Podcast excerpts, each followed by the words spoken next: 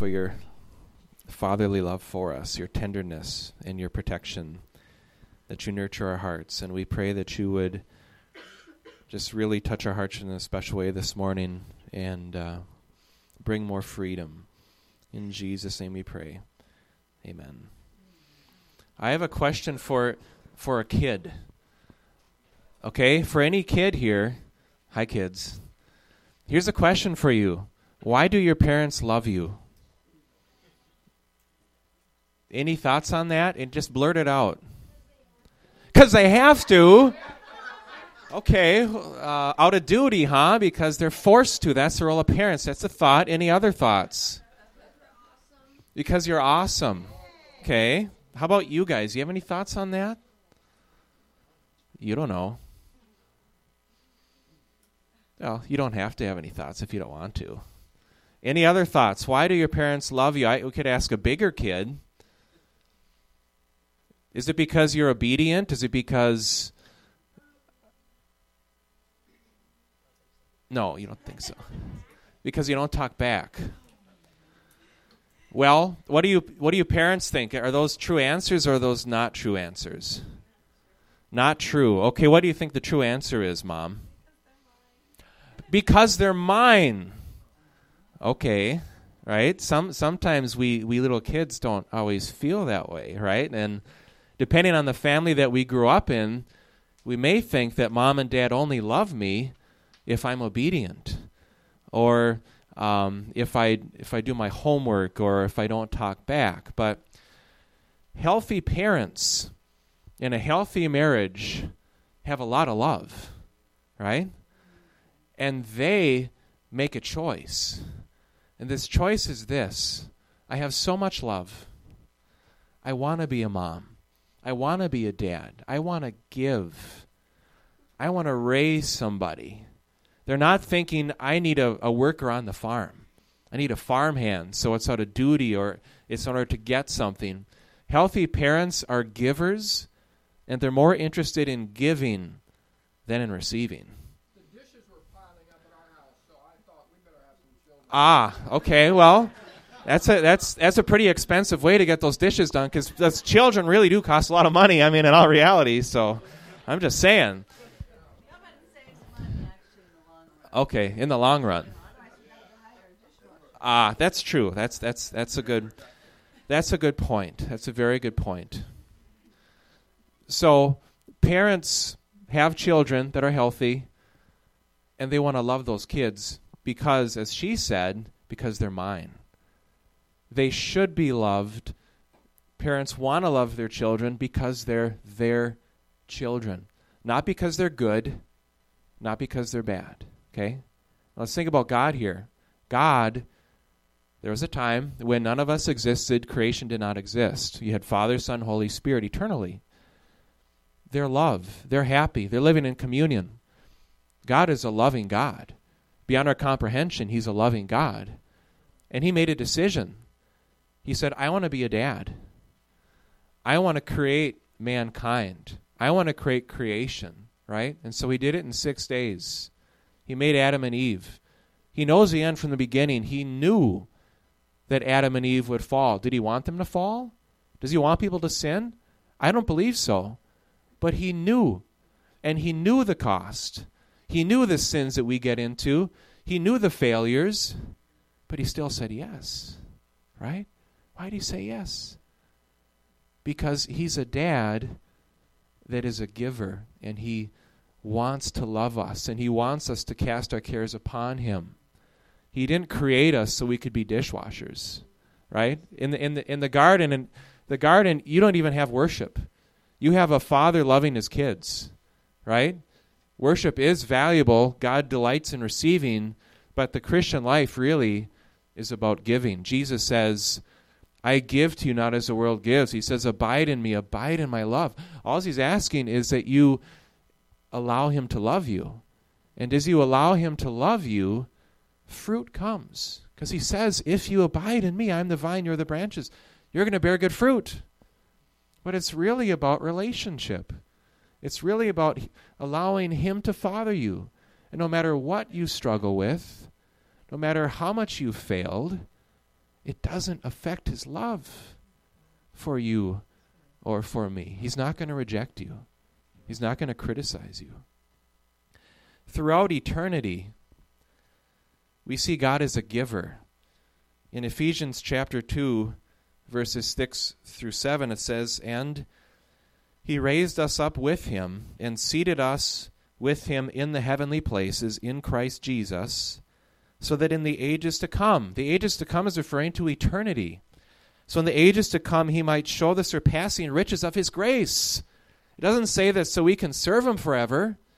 It says that so he can be the one that demonstrates his goodness, his unmerited favor, so that we could be receiving eternally the surpassing riches of his grace in kindness towards us in Christ Jesus. Forever.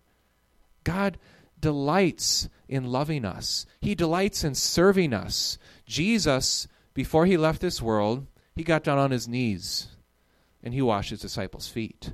And he knew they'd all betray him. Did he have to do that? Was that duty, or did he want to do it because he loved them to the end? He wanted to do it. That's how God feels about his people. There is affection. This isn't duty, this is delight. The Bible says that the kingdom of God consists of righteousness, peace, and joy in the Holy Spirit. Okay? Joy in the Holy Spirit. So, God wants us to have joy. He wants that to be our experience as being His children. God values fellowship with us more than our works. Do you believe that? Is that biblical? Okay. Think of Mary and Martha. Right? One was a worker, one was a relator, relator. One wanted to get at the feet of Jesus and connect with the heart of Jesus. And one one wanted to work, and and it, she had good motives. She wanted to provide for the Lord. She wanted to give him a good experience. She was probably making food, right? It was valuable, but, but Jesus said that, that the other sister had chosen what was better. Right? You think of the prodigal son. The prodigal son comes back. He did everything wrong. Was the father happy to see him after he screwed up and did everything wrong? The father was happy to see him. Why? Because he was a good worker, because he was the father's beloved son. Right? That's the heart of God. Much ministry I have seen. You know, we're talking right now about love. We're talking about relationship. Um, the relationship comes first in our relationship with the Lord. But some people feel that they're not loved by God unconditionally. Uh, they feel like they don't deserve love, they're not worthy of love deep down inside. So they do a lot of works. They do a lot of works to try and earn their parents' love, to try and earn their own love, and to try and earn God's love, right? I've known people like this. I know people, present tense, like this. Much ministry I have seen is performance based and doesn't amount to much except unhealthy Christians wondering why they are so unfulfilled with their lives if you have people who are in ministry and they're not liking it and they're suffering, they're getting burnt out, that shows you they're doing the right thing for the wrong reason. Right? They're probably doing it to get a sense of value or love.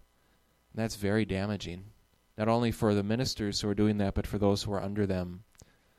They they get a bad picture of God if they see that. Now we're going to talk on sanctification. Sanctification is to be holy, to be set apart. Right? God invites us into covenant relationship with Him through faith in Christ.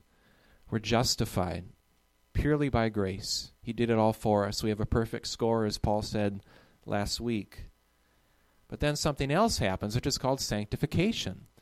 That's the role of the Holy Spirit. Holy Spirit who's in us, who's with us. He's a kind comforter.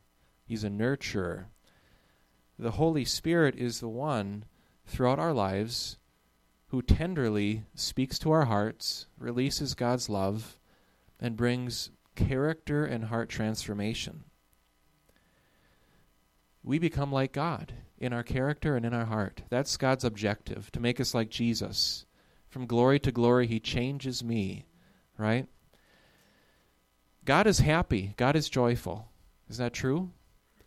So, God in His love, sanctification, the reason why God does it is because He loves us. We're His kids now. And He wants to make us like Daddy, and Daddy's a happy daddy. And the more like God we become in our character, the more satisfied we're going to be. Because the reality is, life is all about love. And if we can give and receive love, we're very happy people. Right? God is love, and He's very happy being love and giving love and receiving love. Some of us, for some of us, love is a very scary thing. Our hearts are very closed, and so we're not very happy people. We're not very fulfilled. Paul Anderson described perfection as living in perfect love last week. I agree with him. I believe that sanctification is the role of the Holy Spirit that makes us into agape, that brings our, the nature and quality of our heart into that of unconditional love. That's what God is wanting to do in each one of our lives. 1 John 4:19 says we love because he first loved us. I can't love unless I'm being loved. Love is something that I need to receive in order to give back. God is the author of love, He's the initiator of love, and the more we receive of His love and love from other people who are healthy, the more we can release it to others. Romans 2 4. It's the kindness of God that leads us to repentance. Right? The kindness of God. I talked to somebody yesterday who I used to mentor, and he made a big boo boo a big one. I won't even say what it is. But God gave me a dream about him. I was supposed to call him, and he was really hurting. He lives in Washington D.C. now, and um, he, held, he he felt shame and so forth, and he had a, a real bad view of God. Um, something bad happened. He didn't do what he should have, and he felt, okay, God is is is punishing me. God is humbling me in this. And I was like, no, he's not. No, he's not. God doesn't use shame and failure, and I told you so, as a means to discipline his children. Right? Bible says, Romans 8 1, there's therefore now no condemnation for those who are in Christ. It's God's kindness that leads us to repentance. He doesn't use fear, He doesn't use intimidation to make us holy. Right? Remember, it's love that makes love. Love begets love. Fear begets fear. Intimidation begets intimidation. Authoritarianism, control begets slavery. We're not slaves. We're sons. We're, we're heirs of God. And we have rights. The Bible says that sons have rights. So God does not treat us that way. And if we believe the lie that God would use condemnation or fear or judgment, fear of loss or shame to make us do the right thing, then we don't know who God is. That's the devil. That's not God. Okay? I've had situations in my life where I felt the Holy Spirit compel me to to read Scripture, and He made me aware of some areas in my heart that uh, where where there was compromise and where I, I needed to give those things over to the Lord, and I wept, but it wasn't out of shame. It was it was because God cared enough, and He started to cleanse my heart, and and there was a revelation, a truth it's like this way of thinking, this behavior is not helping me. God has a better alternative. And in sanctification, we truly believe in our hearts. We're going beyond behavior here, right? We truly believe in our hearts that God's way is better than our way, than the way that we, we receive from, from our forefathers, the ways of the world, right? Sanctification doesn't primarily focus on behavior, it focuses on the heart, it focuses on our motives. And we see different ministries and people that just focus on behavior. My mom focused on my behavior. I obeyed her, but I obeyed her out of terror. Right? And you have you have ministries that look at don't do this, don't do this, don't do this, don't do this. And then you have people that are so terrified. If I sh- showed this person what I was struggling with, if I made the mistake, I'm going to be judged, criticized, rejected. Does it help or does it hurt more maybe to focus on behavior and, and ignore the heart? I think it hurts. You can have people who are well behaved, but they're dysfunctional inside and they are suffering. they're in agony. And they're, they're, they've been conditioned to just try and perform, perform, perform. That doesn't work. So, true sanctification is bringing us beyond behavior as to actually the, the root and cause of our behavior, which is what we believe in our heart, what we feel in our heart. And that's where the Holy Spirit leads us to, is beyond behavior. Kindness is an expression of love. 1 Corinthians 13 4. This kindness leads us to repentance. So it's God's love that leads us to repentance. It's God's love, His tender care that leads us to that. Repentance is sincere regret or remorse. It's not shame. It's an awareness that I did something wrong, and because I care, because I love, I regret it. And I turn away from that, that action or that thinking or that attitude. It's God's love touching our hearts, our lives, that transforms our character. Bible says there's no fear in love, but perfect love casts out fear. Fear cannot be a motivation for obeying God. It really shouldn't be because it's not biblical. There is a healthy fear of the Lord, but it's reverence and awe, knowing that God, everybody's going to answer to the Lord, right? So, so there's an awareness of God's authority and His greatness and His holiness. But the, here it says, There is no fear in love, but perfect love casts out fear. Because fear involves punishment. If I think, I better not do this because I'm going to get punished by God, then I don't know who God is again. I don't know the heart of God for me. I need to realize that no matter what I struggle with, God loves me and the discipline that he is going to release in my life is actually for my good. Right? It's not to make me feel like a doofus. It's to transform me, right? It's love motivated. The one who fears is not perfected in love. We love because he first loved us.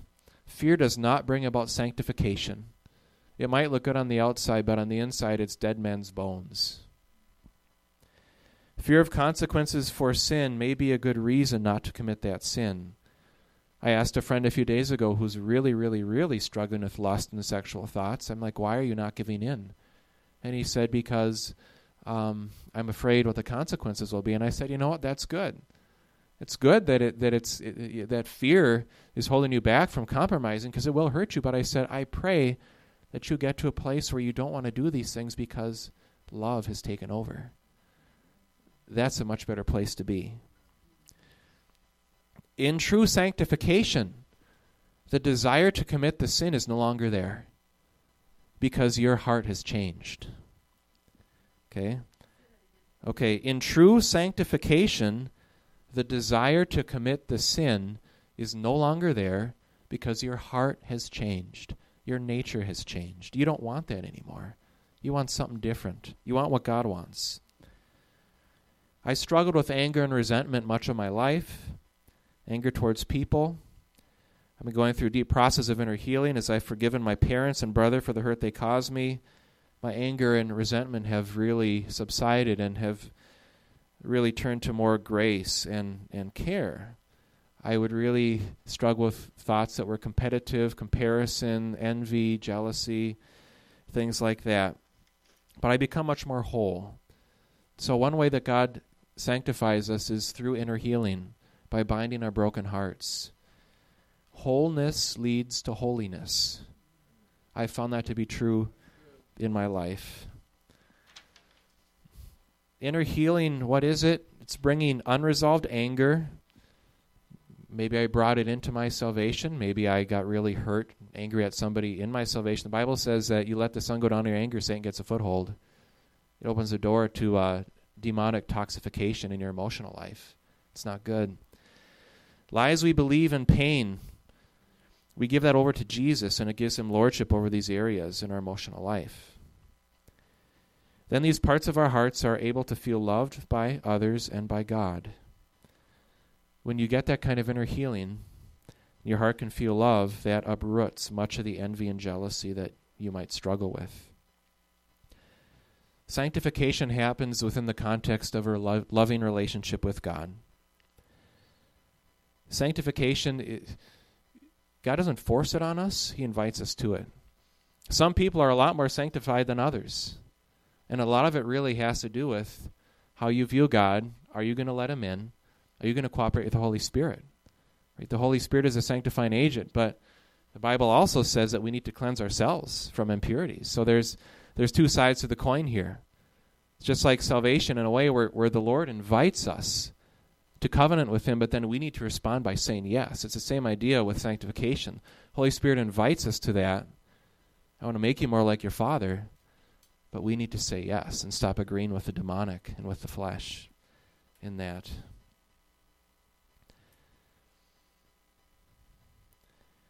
And how does it happen? The Holy Spirit convicts us in a loving and respectful way. We feel loved by God in this process, not rejected, put down, judged, or shamed.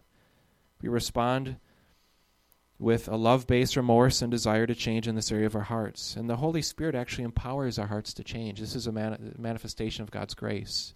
We can't change on our own.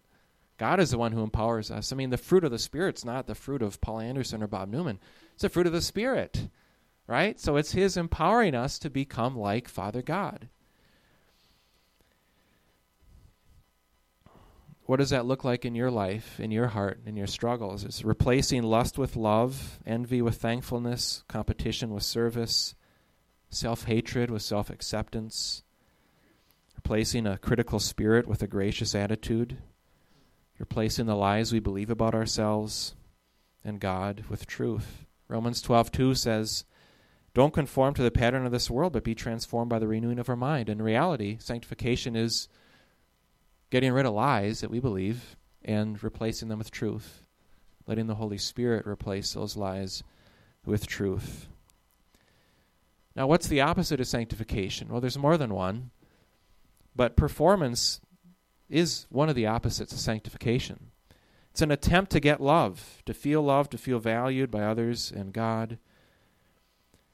If you're trying to get love from others through your performance, it means it's an evidence that you don't believe you're lovable. I don't have value. I don't deserve to be loved. Right? That's what's that's the driving force behind performance. It's doing the right thing for the wrong reason. Believe that if I do this ministry, if I serve this way, God's going to love me more. People are going to love me more. Then I can feel good about myself.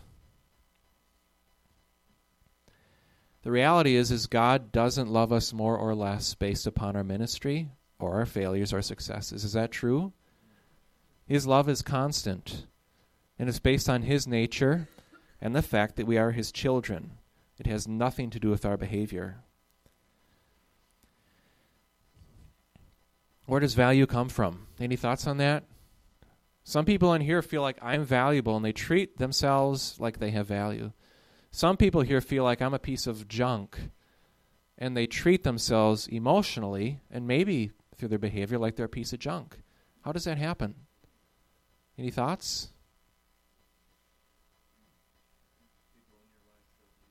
Okay, people in your life. Identity value is not something that's earned, it's given. Right? Who are the main givers of our identity and value ordained by God? Well, Jesus when we're saved, but when everyone is born into this world, God has ordained, given the authority of mom and dad to establish value and identity into those children, right?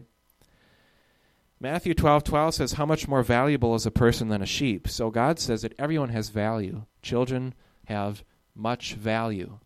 But some children grow up in environments where they feel like, I don't have value. Because remember, they're taught by their children. The Bible says that, that um, parents are supposed to teach their children, right? That is a responsibility. Ephesians 6 4 talks about fathers are supposed to bring children up in the nurture and admonition of the Lord. And I like the word nurture because nurture implies stewarding and tending to the heart of the child. Some of us grew up in environments where our parents could not steward or tend to our hearts in a way where we felt loved and valued. If dad is always at work, he's always angry, if he can't bond with our hearts, if he's strict, if mom is um, emotionally distant, can't bond with us, can't meet our needs, we're going to feel like we're worthless to our parents. And our our sense of reality, our sense of identity, um, is taught us by our parents. We internalize the way our parents treat us when we're in the formative years of childhood. So that's the way that it works. Jesus' parents were righteous, right? We read in this he had a stay at home mom that could tend to his needs. He had parents that loved God and each other. That's a big deal. If your parents love each other, you're going to probably feel pretty valued. If they don't love each other and you come from a divorced home, or they live under the same roof but they act like they're divorced, they're emotionally disconnected and guarded, you're not going to feel valued. You're not going to feel loved. Okay? Jesus spent quality time with his close knit family. His emotional needs were met. The human part of his nature as a child was well nurtured by his family. He had a good start. That is a type of experience God desires for all children. How many felt like they grew up in a good childhood where their emotional needs were met and they felt special? I feel special by dad. I feel special. Dad comes home from work and he smiles at me and he picks me up and he says, I love you. He spends time with me. He plays with me. He bonds with me. Or is it, ah, oh, I got to take, take care of this darn kid again, another dirty diaper. I want to do my own thing. But this kid's in the way. I'm a slave to these children. I grew up in that environment. It's no wonder why I was suicidal when I was in sixth grade, right? That's that's what happens when you don't feel like you have value. You feel like a piece of crap, and you just suffer. And pre- people who are hurt and don't have that sense of love as identity, that hurt tends to compound throughout their lives. That's why I was so um, ingrained in performance.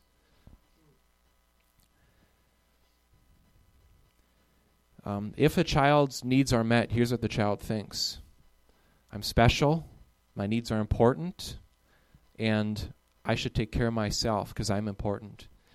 If a child's emotional needs aren't met, the child thinks, I'm not important, I lack value. God designed us to feel important and have value. And if we don't feel like we have value, then we're going to do pretty much anything we can to try and feel valued and get love, right? And that's why so many women who didn't have fathers who, who had a, a strong place in their lives will look for love in all the wrong places. Because lust is better than nothing. They want to be held in a guy's arms. Um, and they don't have very high standards because they don't really think they deserve they don't deserve love in the first place because their dad conditioned them to believe that they didn't deserve love. Right? That's the way it works. Your childhood really is foundational. Um, and really di- directs how you end up treating yourself and how you allow yourself to be treated by others when you grow up. Performance. I've known many many young guys whose dads were absent and then they get involved in sports. Sports is a good thing, but they look to sport, they look to achievement to try and find identity.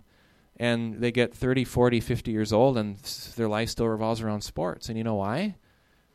because they're looking to sports to try and find a sense of identity and love and, and affection right? And it can be anything. It doesn't have to be sports. But if, if we're addicted to things if we can't let things go and we get so emotionally attached to different behaviors or practices um, that are that are just really intense that's a good sign that we have some pretty deep unmet needs from childhood. And god wants to deal with those needs. Some people they're addicted to ministry. I know people like that. They can't let it go. They, they, they can't love themselves or feel like God loves them if they stop ministering. That's a good sign that you're using ministry as a drug. And we got to stop that if that's the case and, and uh, not try and use that to, to meet unmet needs.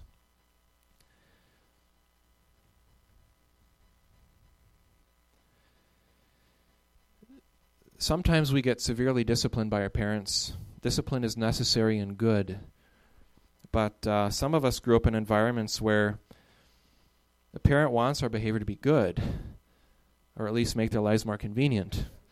And here's what good discipline looks like I might give you a spanking, I might say, You got to stop that, I'm going to give you a five minute timeout, or whatever. But the parent does not emotionally withdraw from the child, the parent doesn't shame the child. The parent releases consequences, but the child knows the parent still loves them. Okay? That's healthy. And people who grow up in that kind of discipline, they realize that when I make mistakes, I'm not going to be rejected and shamed. Right? And some people who make mistakes, they, they, they release so much shame on themselves because they believe the lie based on their upbringing. If I make a mistake or upset somebody, I have to feel ashamed of myself. That's the right way to respond. I have to punish myself by feeling shame. Okay? So here's what happens in some of our situations. And even in cer- certain Christian parents can do this where They get angry at their kids. They get reactionary. They discipline out of anger. They yell. They give a, a dirty look, the condescending, shameful look, and it just baptizes their kid in shame. And they emotionally withdraw from their child, and their child feels like this. If I make a mistake, if I if I make mommy or daddy angry, I'm not going to be loved. I'm not going to be accepted. I'm going to be rejected because that's how the parents treat him. I, I, I work with a guy. He was he was acting up in his car when he was in like you know whatever six seven years old, and the dad turns back and yells at him and says, "If you don't stop that right now, I'm taking you to the kids' shelter." Okay. So what was the dad's objective is to conform the behavior, but he used terror to try and do this. Why does he struggle with anxiety? Why does this guy know struggle with anxiety so much? I'll tell you why. And some of us who struggle with really intense anxiety, there's a reason for it. It doesn't just come out of a vacuum, right? It's because they did not grow up in an unconditional love based environment. They grew up in an environment where if you don't do the right thing, mom and dad are closing their hearts to you. You might not be a part of that family anymore. Maybe you felt you were a mistake. Maybe your mom was too unhealthy or too preoccupied or she had to work. And so you, as a little baby, are not getting your needs met and you're crying, you're crying, you're crying, mom's not meeting those needs, and then you start to form separation anxiety where mom is not coming to meet your emotional needs or your physical needs and that that can damage you for life. God can heal all this stuff. But again, there's a, there's a there's a huge problem with anxiety in our culture. And here are some of the reasons why that is the case. Okay. Now we're going to switch over to ministry. A lot of us do struggle with performance here, right? Some of us do. And I'm going to lead us in some prayers of forgiveness. Some of us need to forgive our parents for being too strict, for emotionally withdrawing from us, for rejecting us, shaming us, not being able to meet our needs.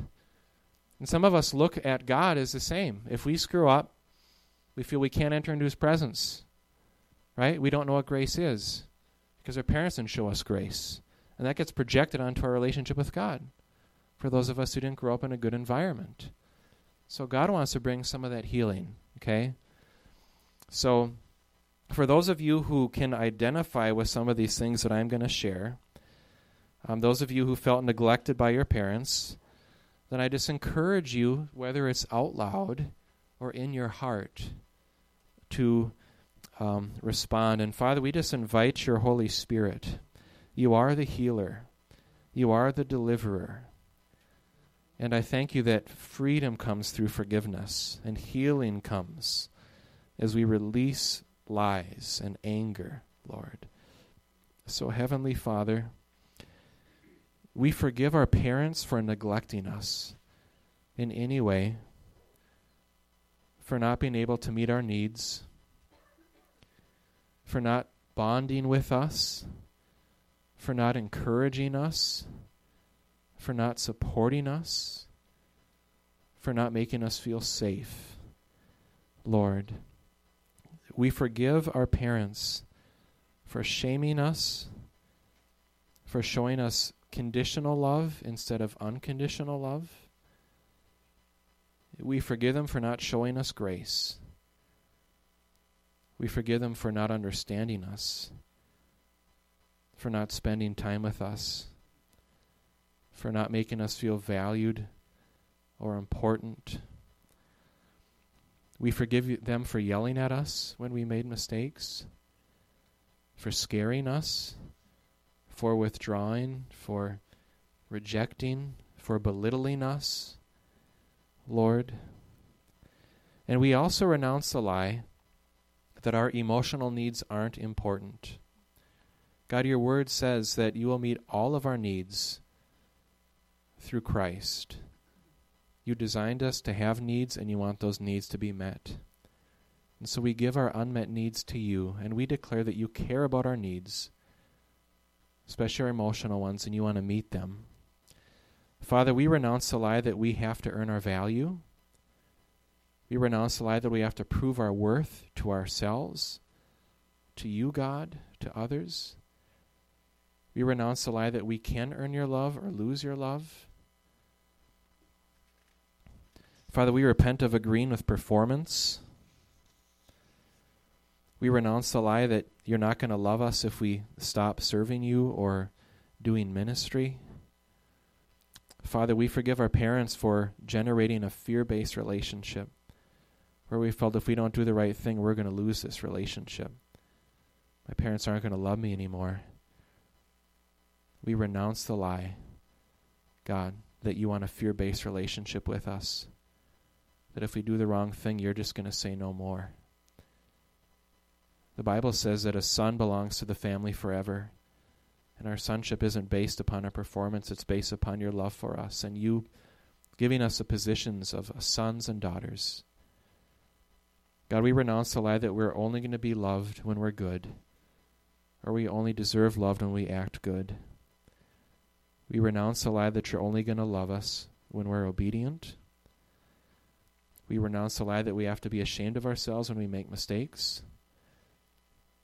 We renounce the lie that you're going to reject us when we make mistakes. We repent of any self hatred and self rejection and fear of abandonment. And Father, we just renounce the lie that we should hate ourselves or reject ourselves when we make mistakes, or that others will as well. In Jesus' name. We declare that we are accepted and loved for who we are not for what we do. We declare that we can enter your presence no matter what we've done, because it's through the broken body and shed blood that we can enter into your temple of grace, your throne of grace. Jesus, you've made us righteous. You've made us acceptable in the beloved. And we can't lose that, and we don't have to preserve it on our own. It's eternal through your covenant of grace. Because you love us, you establish this covenant, and you are our giver. Just help us to receive more of your giving heart. In Jesus' name, amen. I'm thankful for Bob. He has been vulnerable in our midst on many occasions. And vulnerability releases grace. And it tells you, and it tells me that we don't have to pretend here that we're something we're not. We don't have to pretend that we're not struggling if we are struggling. And so it's better to share that. That's why we do small groups. This is a safe place, and it's safe for you to share your struggles, either with a group or if you'd prefer it, with an individual. When you hear a sermon like this and you feel that there's something in you that needs to be dealt with, there are people here that would be willing to talk to you, to meet with you one on one. So avail yourself, take what Bob talked about, and turn it into a time of sharing and prayer. In your sharing, don't forget to pray. Because in prayer, we, we bring it home. We take a message and we, we bring it home. So I'd encourage you now, just start spinning around. Groups of three, at the most four. You get five, you're not able to all share. But just spin around and and talk about this. And maybe you share what the kind of home you grew up in. Share where you are presently. If you're able to live with an identity that's whole in Christ, you know who you are. You know what God's done for you and doing for you. Or if there are areas of struggle in your life and you want prayer, then you want to pray for one another in that little group. So go ahead and spin now. Just go. Start moving